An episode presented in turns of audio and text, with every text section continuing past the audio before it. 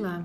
Nesse podcast iremos falar sobre um lançamento de procedimentos contábeis, uma compra de mercadorias para revenda.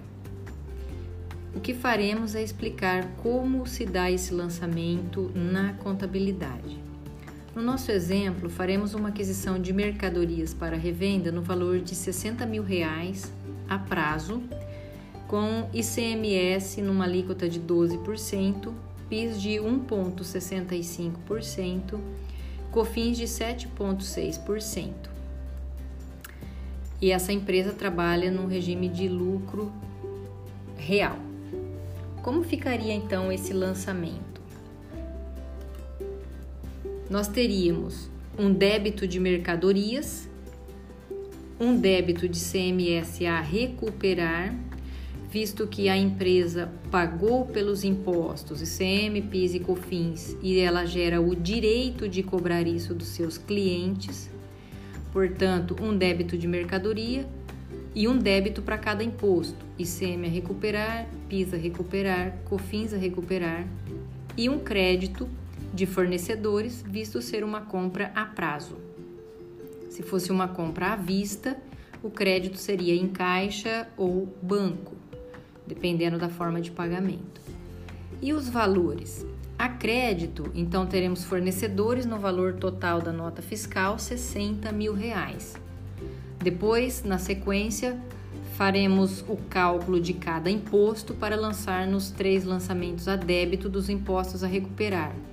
Então, ICMS 12% de 60 mil, o valor do débito 7.200 PIS a recuperar 1,65 de 60 mil 990 reais e COFINS a recuperar 7,6% de 60 mil 4.560 reais.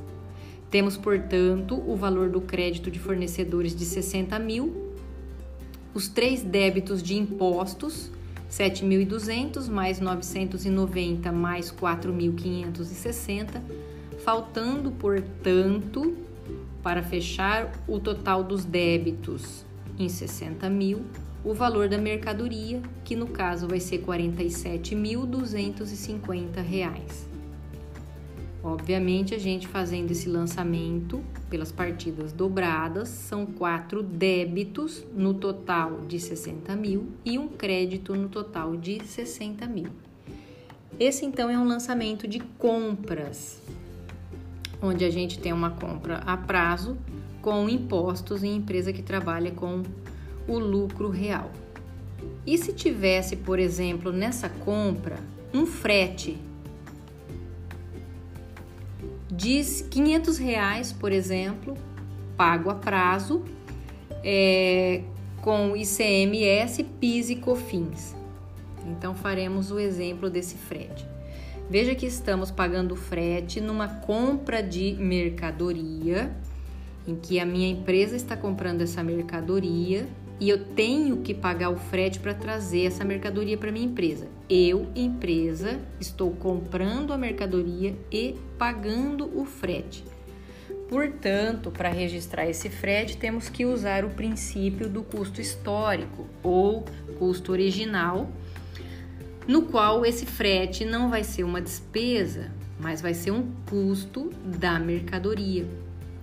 Portanto, a gente faz o lançamento semelhante ao de compra de mercadoria, debitando mercadorias, debitando os impostos, que nesse caso aqui, 60 reais de CMS a recuperar, é, o total do frete de 500 reais, então PIS, alíquota de 1,65 de R$ 8,25, debitando PIS a recuperar, COFINS a recuperar de 38 reais, 7,6% de 500 reais, e o crédito pelo total do frete pago a prazo, podemos lançar numa conta de fretes a pagar, contas a pagar, é, no total desse frete, 500 reais. Então temos, resumidamente, o crédito de fretes a pagar ou contas a pagar de 500 reais, um débito de cofins a recuperar de 38 reais, um débito de PIS a recuperar de 8,25,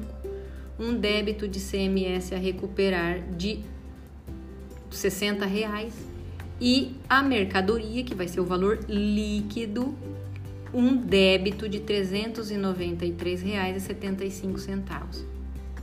Veja que eu debitei mercadorias ou estoque de mercadorias e não frete despesa, porque minha empresa está pagando, portanto, pelo custo original ou custo histórico, ele faz parte do custo da mercadoria. Esse valor do frete tem que ser lançado separadamente na ficha de estoque no caso de haver devolução, saberemos qual o valor da mercadoria na compra. O exemplo já citado, a mercadoria pelo valor líquido de 47,250 e o frete 393,75. Portanto, fazendo parte do custo, mas lançado de forma separada na ficha de estoque para uma eventual devolução dessa mercadoria, sabermos qual o valor da mercadoria apenas. Até mais!